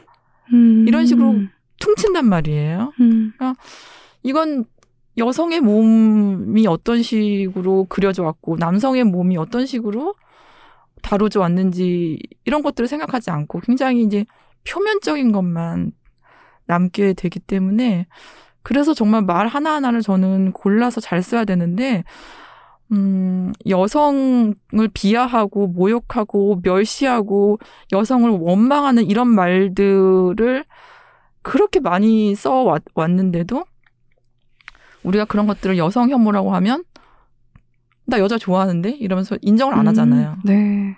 그런데 어떻게 나, 남성에 대해서는 그렇게도 쉽게 손가락 손가락 하나 가지고 남성 혐오라고 하는가? 사실 저는 책에 쓴 데, 대로 그것을 정말 그 남자들이 감정적으로 분노했다고 생각하지 않거든요. 음, 감정적으로 분노할 수가 없죠. 왜냐하면 그것이 정말 자신에게 일상적으로 주는 위협이 없잖아요. 그렇습니다. 우리는 여성 혐오의 언어들은 내 일상에 위협을 주죠. 내 네. 일상의 어떤 범위를 좁히고 정말 우리는 앉아 있는 자세 하나까지도 다 교정당하는 그런 삶을 살아왔다면 그 손가락 모양 하나가 남성들의 뭐 신체를 변형시키나요? 음. 뭐 행동을 바꾸나요? 남성들이 그래서 말을 조심해야겠다라는 자각을 하나요? 전혀 그렇지 않거든요. 음. 다만 아 건수를 잡았다. 라고 생각할 수 있고 더 웃긴 건 거기에 반응하는 공공기관들이 있었다는 거예요. 그렇습니다. 기업이나 기업, 들도 반응을 했죠. 공공기관들이 거기에 반응을 한다는 거예요. 음. 그러니까 이게 너무 권력의 차이죠. 여성들이 수백 년을 말해도 그렇게 반응하지 않, 않다가 남성들이 한마디 하면 반응을 한다는 거예요. 음. 이게 권력의 차이인데 이것도 인정을 안 하는 거죠. 방금 말씀하신 내용이 정치권에서 자기들의 미래를 젊은 남성 청년으로 주로 상상한다는 것과도 관련이 되어 있는 것 같습니다. 맞아요. 유권자에 대한 상상이 음.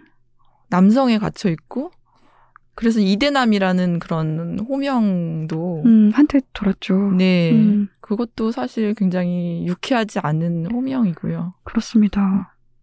이런 이야기들은 권력 글과도 이 책에 실린 권력 글과도 연결이 되는데요. 이른바 보수 정치계가 극단적인 말과 대립 구도를 이용해서 사회 전선을 긋고 지지자를 결속시키는 정치 양상에 대해서도 말씀을 하셨습니다. 최근 그 보수 정치계의 전선은 빨갱이와 여성인 것 같은데 이들의 전쟁에서 언어라는 무기가 중요해서 특히 젊은 세대 남성을 결집시키기 위해서 밈이라는 무기를 사용하고 있고 또 SNS는 이 무기를 휘두르기에 최적화된 영토다라는 이야기도 하셨어요. 밈은 어떻게 정치적 무기가 될까요? 일단은 밈이라는 게 대체 뭔가요?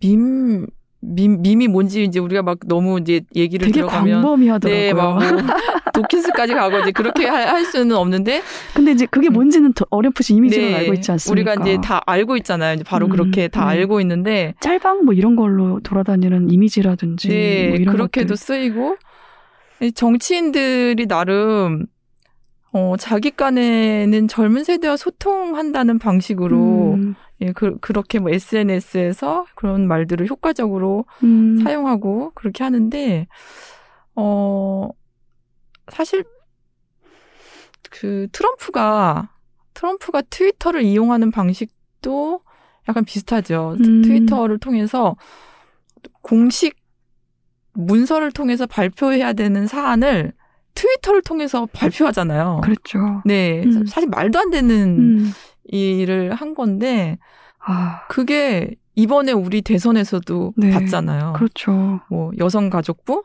폐지 음, 그리고 뭐 병사 월급 200만 원 이런 식으로 문장이 형성이 되지 않아요. 그러니까 음, 주어와 서술어가 모두 탈락하고 그냥 딱 무엇을 어떻게 한다 목적어만 딱 있는 음, 그런 말들 그러니까 언어가 붕괴된다는 건 저는 굉장한 한 사회의 위험을 알리는 어떤 조짐이라고 보거든요. 너무 그렇습니다. 과장된 이야기일 수도 있지만 솔직히 저는 이게 과장이 아니라는 어떤 믿음이 있어요.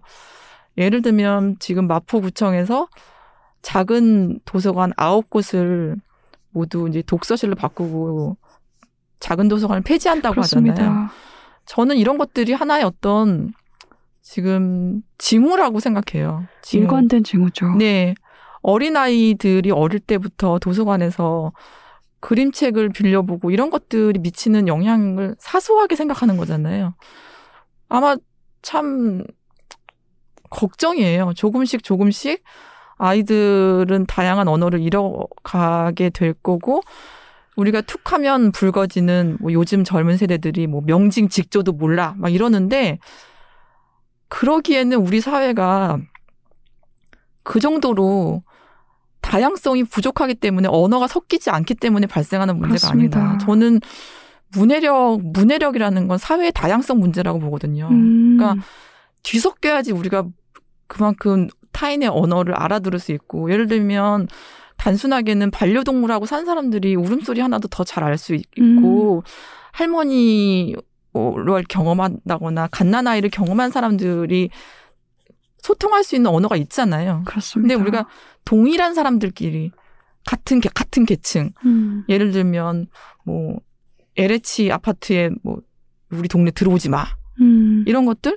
섞이지 않겠다는 거잖아요. 음, 계층이 섞이지 않고 세대가 섞이지 않고 우리가 인종이 섞이지 않는데 어떻게 언어가 섞일 수가 있고 그럼 당연히 문해력이 떨어지고 알아듣는 말만 알아듣고 그런 것들이 굉장히 폐쇄적인 사회를 만들고 SNS에서도 자기가 사실은 폐쇄적인 사회에 있는 줄을 모르고 자기 말에 좋아요 누르는 사람들에게만 도취하고 듣기 싫으면 차단해버리고 음.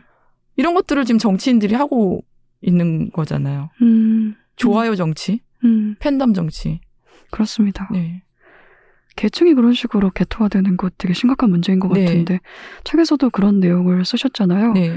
어, 학교에 특성화고와 특목고 이야기를 하시면서 하층의 아이들은 위를 상상하지 못하고 네. 상층을 상상하지 못하고 상층의 아이들은 하층의 아이들의 삶을 알려고 하지 않는다라는 네. 이야기도 하셨죠.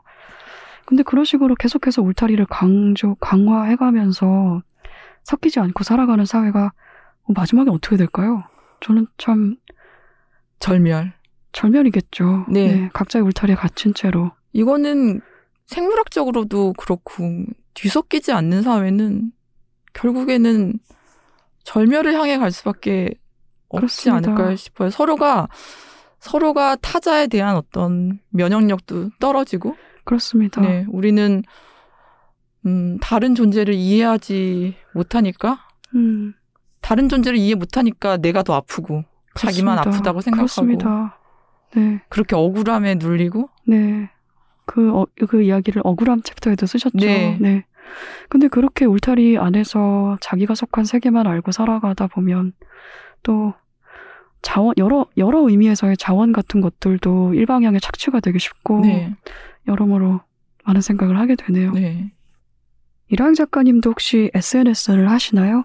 네, 페이스북 페이스북을. 하시나요? 처음에는 강력하게 SNS를 거부하다가 네. 네. 왜 거부하셨어요? 방금 말씀하신 이유들 때문인가요? 위험 요소가 있다고 생각했어요. 음, 위험 요소가 있다고 생각했고, 그러니까 저 스스로를 경계하기 위해서, 네, 네, 저 스스로 경계하기 위해서 네, 좀 경계했는데 첫 번째 책이 나오고 나서 한 음. 1년 정도 지났는데 네. 그때는 제가 한국에 거주하지 않을 때였어요. 음, 책만 나왔지 음, 저자는 한국에 있지도 아- 않고 네, SNS도 안 하고 음, 어, 얼굴 없는 작가처럼. 근데 그 편집자 분이 좀 답답했나 봐요. 음. SNS를 하라라고 말씀하셨군요. SNS 좀 하시죠 하면서. 네, 그래가지고 한 한 달 고민하다가 네, SNS를 만들었죠. 음, 네, 그래서 어디다 만드셨나요? 페이스북이요. 페이스북이요? 네, 어, 계속 그걸 계속 하시는 거예요? 소심하게 하고 있어요. 네, 네, 오늘 여기 음. 나왔다고 또 소심하게 알릴 거예요. 네. 저는 SNS를 전혀 하지 않아서 와. 올리셔도 소식을 볼 수 없다는 점이 좀 안타깝긴 합니다만 저 가끔 어떤 큰 사건이 터졌을 때 트위터에 저- 로그인을 하긴 합니다만 트위터 경험이 있기는 하거든요. 네. 근데 어 너무 속도가 빠르더라고요. 맞아요. 감당할 수가 없어서 아 이거는 나는 두 번은 발을 들여서는 안 될 영역이구나 해서 저는 로그아웃을 했습니다만 페이스북은 그래도 좀 속도가 트위터보다는 느린 것 같기도 하네요. 속도 면에서는 그런데 저는 SNS에서 경계해야 될 게, 어, 지금 말한 바로 그 속도의 문제가, 어, 사람, 이렇게 집단을 이렇게 불타오르게 네. 한다고 보거든요. 그러니까 그게 조리돌림? 음, 어, 확 돌면서, 어떤 사안이 확 돌면서, 순식간에 문제를 눈덩이처럼 부풀릴 수가 있고, 그렇습니다. 근데 아무도 자기도 그 눈덩이 중에 하나라고 생각을 안 하기가 쉽죠. 그러니까 자기도 음, 그냥 리트윗을 했을 뿐이고. 저는 그 점이 무서워서 못하겠더라고요. 바로 그거예요. 나도 저- 모르는 사이에 그 네. 눈덩이에 내가 들어가 있었다. 네, 같이 굴리고 있었다는 걸. 맞아요. 그게 저도 무서워서 되게 네. 좀 소심하고 주의 깊게 하지 않으면 음, 순식간인 것 같아요. 네. 음. 그, 그렇지만 그래도 SNS를 사람들은 흔히들 네. 소통의 장이라고 합니다. 네. 그리고 일견 그런 효과가 있기도 하죠. 네, 상당한 영향력을 가지고 있기도 한데 그 SNS에서 어떤 일이 벌어지는지 방금 말씀하신 내용 포함해서 또 SNS에 어떤 특징이 있는지를 이 권력이라는 글에서 쓰기도 하셨는데 SNS가 우리 현실에 정말 많은 영향을 미치고 있는 것 같아요. 그래서 작가님은 어, SNS에 대해서 어떻게 생각을 하시나요? 물론 양면성이 있으니까 네. 장 점도 있죠. 단점만 제가 지금 이야기한 부정적인 성격만 있다고 말하는 건 아마 왜곡일 거예요. 음, 장점도 있고, 어, 제가 생각하는 장점은 이런 거예요. 정말로 말할 통로가 없는 어떤 사람에게는 그렇습니다. SNS가 가진 힘이 있거든요. 음, 그것도 무시하면 안 된다고 생각해요. 네. 그리고 제가 경계하는 건 바로 원래 말할 자리가 많은 사람들이 SNS마저도 장악하는 음, 자신의 어떤 그 음, 인정 욕구와 과시욕을 SNS에서마저도 음, 좀 그렇게 지배하려는 욕망? 사실 그런 것들을 굉장히 경계하고 어 사람은 누구나 이야기하고 싶은 마음이 있죠. 그렇죠. 예. 그렇지만 그 이야기하고 싶은 마음 때문에 다른 사람의 어떤 비극을 소재화, 음, 내 이야기의 소재화로 시키는 그런 경우들이 SNS에서 쉽게 발생을 하는데 그게 왜 SNS에서 쉽게 발생하냐면 걸러주는 장치가 없잖아요. 음, 예. 우리가 보통 책을 한 권 출간하기 위해서 얼마나 많은 걸음망이 필요해요. 그렇습니다. 수많은 사람들이 그 중간에 거르잖아요. 거르고 소통을 하고 음, 그런데 SNS는 그런 과정들이 하나도 없이 날것의 내 생각들이 나갈 수 있잖아요. 음, 스스로 자기 검열이 없는 분들, 자기 검열은 약한데 좀 인정 욕구가 큰 분들이 너무 타인의 이야기를 쉽게 소재화하는 그런 일들을 보면 음, 좀 안타까워요. 음. 증언 그래서 네. 작가님은 증언이 망각에 맞서는 행동이라고 하셨어요. 그런데 이어서 말씀하신 것처럼 증언자를 거짓말쟁이로 내몰기는 어, 증언이 아닌 증언자를 흠집내서 그 증언 자체의 신빙성을 뒤흔드는 일이고 네. 그것이 또 너무나 흔하게 벌어집니다. 하지만 대부분의 증언은 나 말고 다른 사람은 이 일을 겪지 않았으면 하는 마음이고 네. 그리고 나 다음 사람에게는 이런 일이 일어나지 않았으면 하는 마음인 거잖아요. 네. 그런 마음으로 자기 삶을 걸고 하는 대단히 소중한 행동이란 말이죠. 이렇게 증언에 나선 사람들과 연결이 되려면 우리가 무엇을 해야 할까요? 일단은 들어야 되겠죠. 그 말이 말이 사회적으로 의미가 있으려면 청자가 있어야 되잖아요. 그렇습니다. 일단은 들어야 되고 그러니까 증언이라는 건 음, 있었던 사실을 있었다고 말하는 거잖아요. 그렇습니다. 존재했던 일을 존재했다고 말을 하는 건데 그걸 말하지 않으면 있었던 일이 있는 게 아니죠. 아무도 모, 모르는 거고 지워지는 게 아니라 그냥 모, 그냥 모르는 거예요. 처음부터 존재하지 않게 되기 때문에 계속 들어야 되고 내가 들었으면 나도 누군가한테 말을 해야 되고 그런 거겠죠. 지금 우리 가까이에 이번에 일어난 참사에 관해서도 계속 누군가의 증언이 있을 거고요. 그 증언들을 분명하게 듣고 알려야 되겠죠. 음. 네. 하, 계속해서 무거운 이야기를 우리가 나누고 있네요. 아, 아닙니다. 마땅히 나눠야 되는 이야기들이고, 다만 이 며칠 동안, 지금 일어난 지 한 2주 조금 넘었나요? 이 기간 동안에 계속해서, 계속해서 쌓여온 스트레스가 있어서, 네. 계속해서 이제 혈압이 오르는 그런 느낌이라서. 정말 그래요. 아, 그렇습니다. 동물글에서 인간 중심주의를 생각하면서 이렇게 쓰셨습니다. 비인간 생명에게는 그래도 되는 폭력이 존재할 때 인간은 지속적으로 진짜 인간을 구별하려고 할 것이다. 이 말의 의미를 작가님께 직접 듣고 싶습니다. 네, 우리는 인간이라고 불린다고 해서 모두를 정말 인간으로 대우하는가? 그렇지 않잖아요? 불과 100년도 안 됐는데 그리스인 조르바가 나온 게 1946년인데 음, 사실 그리스인 조르바 그 소설만 봐도 계속해서 여성을 규정하려고 해요. 그렇습니다. 그리스인 조르바에서 여성은 여성이라는 표현으로 사실 나오지도 않고 맞아요. 암컷, 음, 암말, 잡년, 갈보 듣기만 해도 스트레스 받는 그런 호명으로 여성이 나오고 여성이 계속 동물 동물과 비교가 이제 되는 그런 그런 존재인데 어 거기서 멈추지 않고 조르바는 아예 여성도 인간입니까? 진지하게 질문을 음. 하잖아요. 여성이 인간이냐? 왜냐? 조르바가 여성이 인간이 아니라고 의구심을 갖는 이유 중에 하나는 여성은 자유를 갈구하지 않는다는 거예요. 음. 남성은 이렇게 자유를 추구하는데 여성은 자유를 추구하지 않는다면서 자유를 추구하지 않는 존재가 과연 인간이냐고 진지하게 음. 주인공의 그 화자, 화자 나에게 물어요. 결국에 조르바는 여성도 자기가 생각해 보니까 인간이긴 인간이더라라고 결론을 내리긴 해요. 근데 남자와는 다른 인간인 거죠. 음. 조금 다른 취급을 해야 할 그런 인간인데 우리가 여성도 인간인가라는 그런 진지한 질문이 문학 작품 속에 등장하는 것처럼 똑같이 각자 자신의 입장에서 이주 노동자가 인간인가? 장애인이 인간인가? 어린아이 쟤네 다 크지도 않았어. 인간인가? 노인들은 너무 늙었어. 인간인가? 임신한 여성은 인간인가? 계속 이렇게 질문할 수가 있잖아요. 음. 엄밀히 말하면 질문이 아니라 어, 규정 짓고 배제하는 거죠.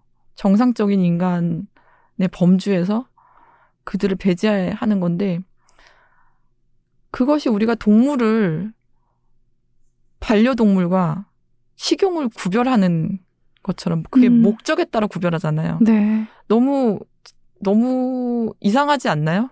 음. 그들은 태어날 때부터 나는 관상용으로 태어났어. 이게 아닌데 누군가는 그렇게 반려동물이 되어서 입양이 되는 존재라면 어떤 애는 처음부터 막 팔려가서 보신이라는 이름으로 식용이 되잖아요. 음. 그걸 다 누가 정했냐는 거예요. 동물들이 정하진 않았잖아요. 인간이 목적에 맞춰서. 우리가 동물을 그렇게 목적에 맞춰서 구별을 한다면 마찬가지로 인간 사회에서도 목적에 맞춰서 자, 여성은 재생산이 목적이야. 여성은 오로- 오로 지 재생산하는 젖소야. 음. 앞말이야. 이렇게 되는 거고 장애인들 자본주의 사회에서 노동시장에서 쓸모가 없어. 우리의 도구가 될 수 없어. 이렇게 배제되는 거고 이런 것들이 결국은 도구화 도구화한다는 거. 쓸모에 따라서 어떤 생명을 도구화한다는 거. 네. 동물을 도구화하면 인간도 마찬가지가 되는 거죠. 음. 네. 홀로코스트나 예전에 쿠바에 있는 미 해군 기지 관타나모 수용소에서 벌어진 것도 사실은 그런 구분 때문에 일어나는 네. 일인 거죠. 맞아요. 인간을 인간 아닌 존재로 보아서 벌어지는 네. 폭력들이 인간의 역사에 꾸준히 있어 왔기 때문에 동물에게도 그러면 안 된다는 공감대가 널리 있어야 한다는 이야기로 저는 읽었습니다. 억울함을 다룬 글에서는 한국 사회 요즘 많아진 공정에 대해서 쓰셨는데요. 어, 제가 좀 인용문을 길게 붙여왔는데 이거 좀 읽어도 괜찮겠습니까? 네네. 타인의 고통과 억울함에 대한 공감이 없는 공정은 오직 나의 억울함에 대한 집착으로 향한다. 이 집착은 개인의 억울함을 사회적 의제로 만들기보다 다른 사람에게 분풀이를 하는 방향으로 흘러간다. 그렇게 억울함은 폭력을 낳는다. 라고 쓰셨고, 여러 사건을 생각하게 만드는 말이었어요. 이 말이. 최근에는 연세대하고 덕성여대에서 네. 있었던 청소 노동자의 음. 집회를 향한 저는 그거는 혐오라고 생각을 하는데 학생들의 혐오도 생각이 맞습니다. 이렇게 공정함을 재는 척도가 성별이나 계층에 따라서 너무 다르단 말이죠.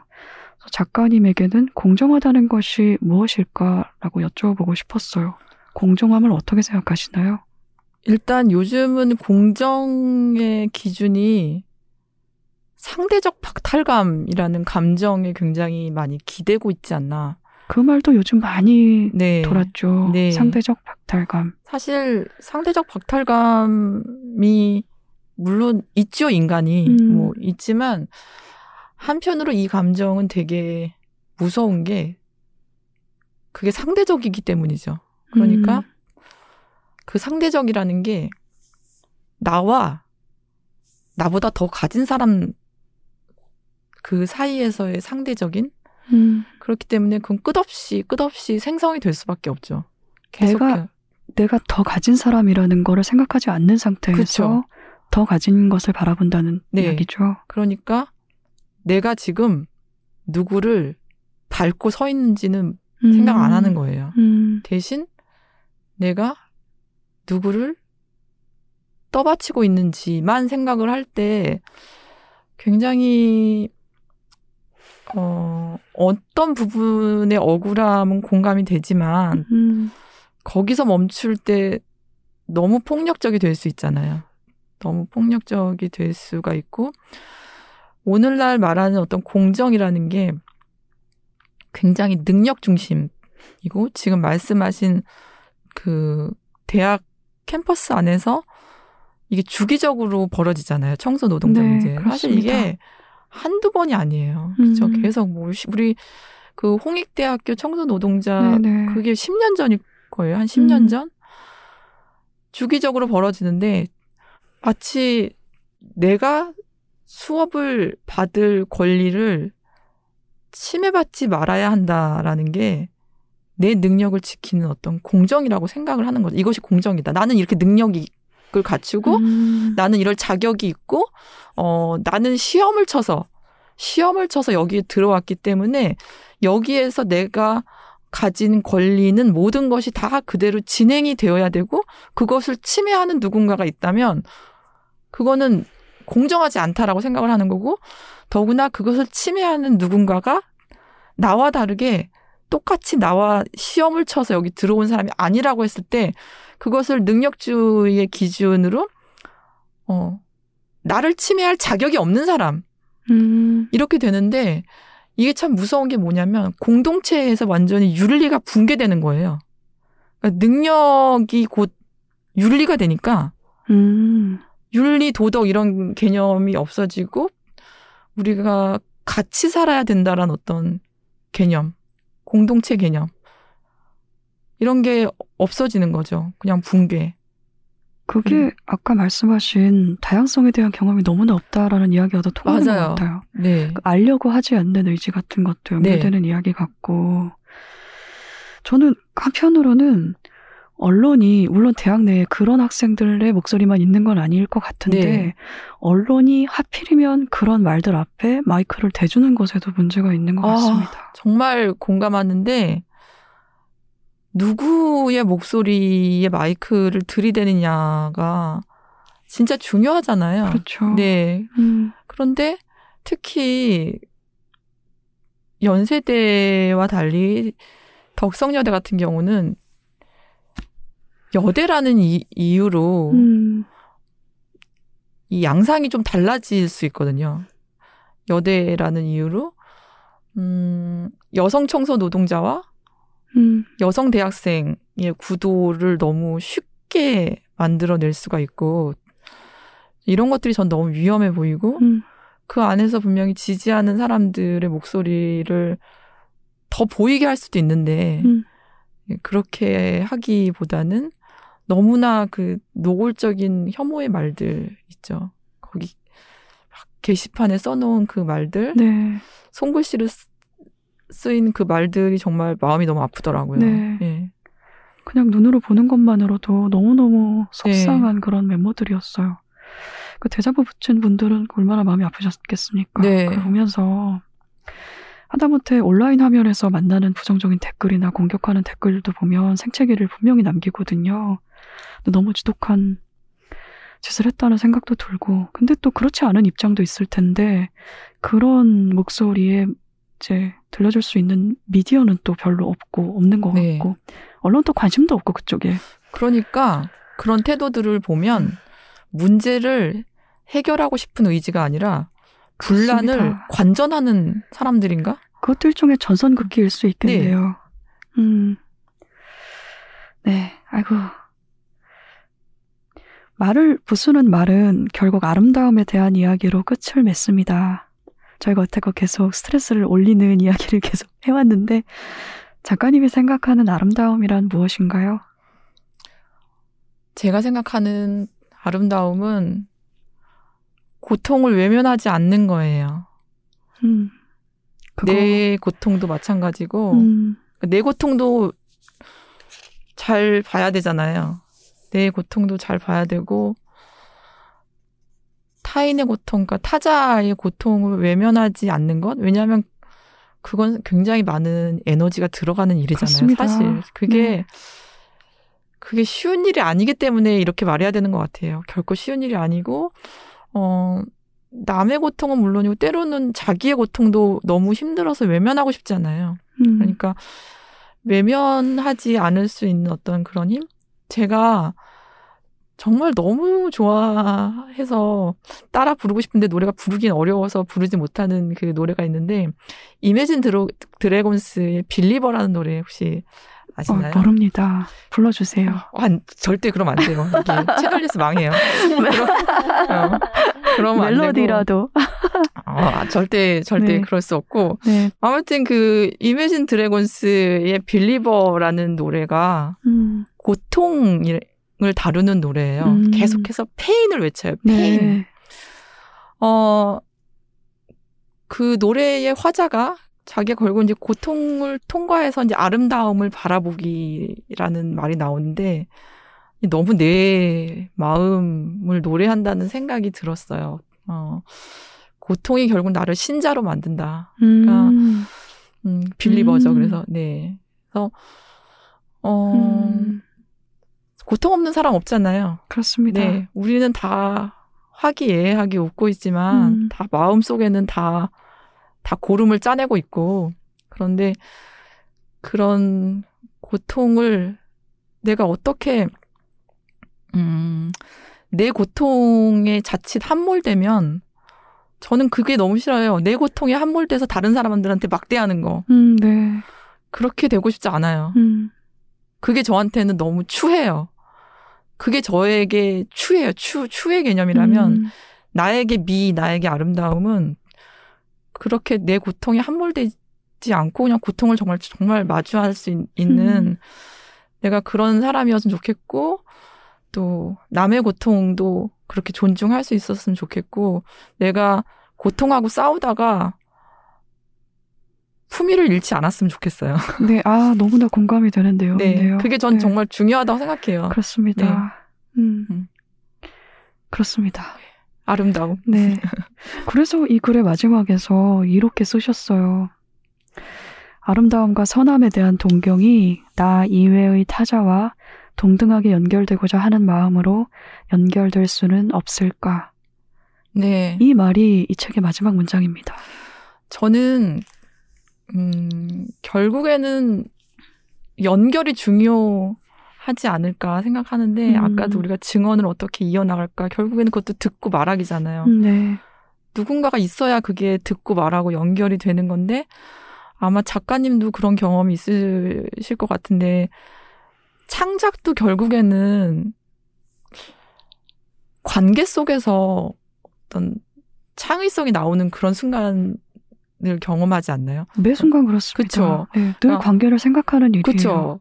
이렇게 고립된 상태에서 그렇지 않습니다. 예, 그게 네. 아니잖아요. 우리가 네. 마치 무슨 영화나 이런 데서 보면 막 굉장히 네. 광기 어린 고독한 뭐 네. 천재적인 창작자 뭐 이런 식으로 묘사가 되지만 어딘가에 그런 창작자가 있을지 모르겠는데 네. 저는 아닙니다. 네, 저도 아니에요. 저도 네. 아니고 사실은 역사적으로도 많은 경우가 어 사람들과의 관계 속에서 우연히 음, 뜻하지 않은 대화 속에서 그리고 누군가와 물론 즐겁고 행복한 순간을 나눌 때도 이제 그런 기분이 들지만 고통스러운 순간을 함께 나누는 그 순간에 그 바라는 어떤 창조적인 힘이 있거든요. 저는 네. 그걸 믿어요. 네. 전 정말 그걸 믿고 아 그걸 믿지 않으면 인생을 어떻게 어떻게 버틸 수가 있겠어요. 그러니까 그걸 믿기 때문에 어 관계 속에서 만들어지는 창조적인 힘.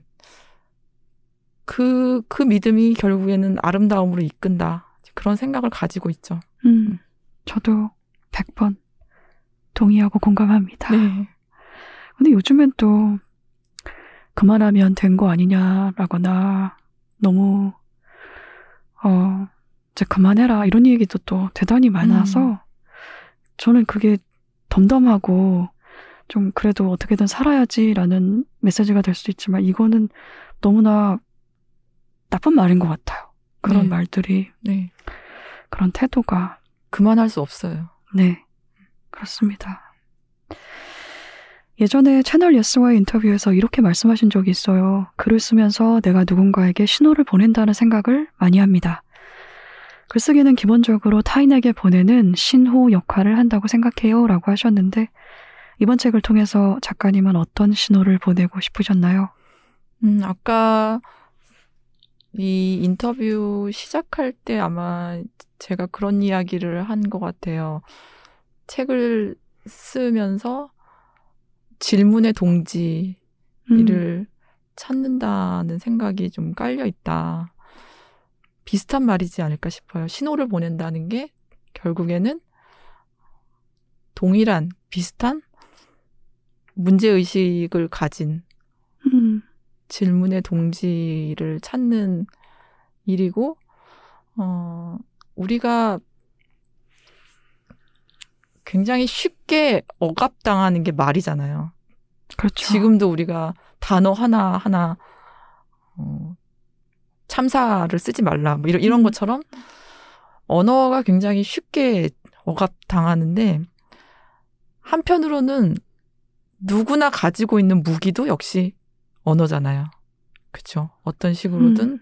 그래서 음 한편으로는 가장 억압당하는 그 목소리지만 누구나 가질 수 있는 또 목소리이기도 하다는 점. 그래서 어 우리가 그렇게 무력한 존재가 아니라는 거. 그런 말을 좀 많이 하고 싶은 것 같아요. 제 마음속에 항상. 우리가 무력하지 않다는 거. 음, 어, 그, 그 말을 좀 너무, 너무 하고 싶은 거죠. 우리가 그렇게 쉽게 포기하지 않아도 된다는 거. 생각보다 우리는 말에 힘이 있다는 거. 음. 네. 잘 들었습니다. 이제 인터뷰를 마칠 시간인데요. 오늘 나눈 대화 중에서 다 못한 이야기, 더 하고 싶은 이야기가 혹시 있을까요? 어, 작가님하고 이야기하면 밤새 이야기할 수 네. 있을 것 같아요.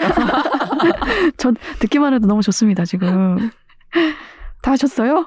어, 뭐, 저는 일단 너무 이제 불러주셔서 제가 말할 기회가 있어서 너무 기뻤고요. 음, 네. 고통과 아름다움에 대해서 이야기할 수 있어서 좋았어요. 그 무엇보다, 어, 제가 아까 이야기한 관계의 힘? 음, 어, 작가님 너무 100번 동의하신다고 해서 반갑고요. 고맙습니다. 반가워해 주셔서. 그러면 오늘 인터뷰를 마치겠습니다. 나와주셔서 고맙습니다. 감사합니다. 감사합니다. 큐. Check it out. 아름다움에서 고통이 분리될 때 노동과 예술도 분리되며 노동과 예술 사이에도 위계가 만들어진다. 한여름 정오 즈음 전철역을 향해 빨리빨리 걸어가는데 역 앞에 여러 명의 사람들이 돗자리를 깔고 누워 있는 모습이 보였다. 앉아 있는 것도 아니고 대부분 누워 있었고 몇 사람은 다리를 뻗고 앉아 있었다. 햇볕이 뜨거워 나는 양산을 들고 걸어가는 중이었다. 가까워지면서 그들의 모습이 점점 잘 보였다. 모자를 쓴 채 인도 위에 돗자리를 깔고 누워 있는 그들은 중장년 여성들이었다. 오른쪽 차도에 승합차가 한 대 보였다. 그들이 인도 옆에 있는 화단을 정리하는 노동자임을 알아차렸다. 그 사람들은 지친 얼굴로 흰 우유를 마시고 있었다. 길에 쭈그리고 앉아 풀을 뽑고 다시 꽃을 심는 작업을 하는 사람들을 종종 본다. 지자체는 공공 근로를 통해 도시 미관을 만들어 간다. 다리 위에 분홍색 꽃이 고왔고 잠시 멈춰선 횡단보도 옆에 잘 정리된 꽃들이 예뻤다. 그 아름다움이 만들어지는 과정에는 땀이 들어간다. 노동, 예술, 삶이 분리되면 분리될수록 만드는 사람과 보는 사람의 계층도 분리된다. 물건을 만드는 사람, 곧 노동자는 창조적 능력을 점점 잃어가고 물건을 구입해서 소유하는 사람이 권력을 가진다. 그러나 오늘날 인류가 위대한 예술이라 칭송하는 작품들에는 민중의 피와 땀이 배어 있다. 19세기 말 예술과 노동의 관계를 회복하여 아름다움의 가치를 재정립하고자 애썼던 사회주의자이며 공예 운동가인 윌리엄 모리스는 아름다움이란 모든 구성원의 조화로운 협력의 결과물 이라는 강한 신념을 가지고 있었다. 나는 지금도 이 생각이 유효하다고 본다. 이라영 작가님이 쓴 말을 부수는 말의 일부를 이라영 작가님의 낭독으로 들었습니다. 저는 2주 뒤에 다시 돌아오겠습니다. 또 뵐게요.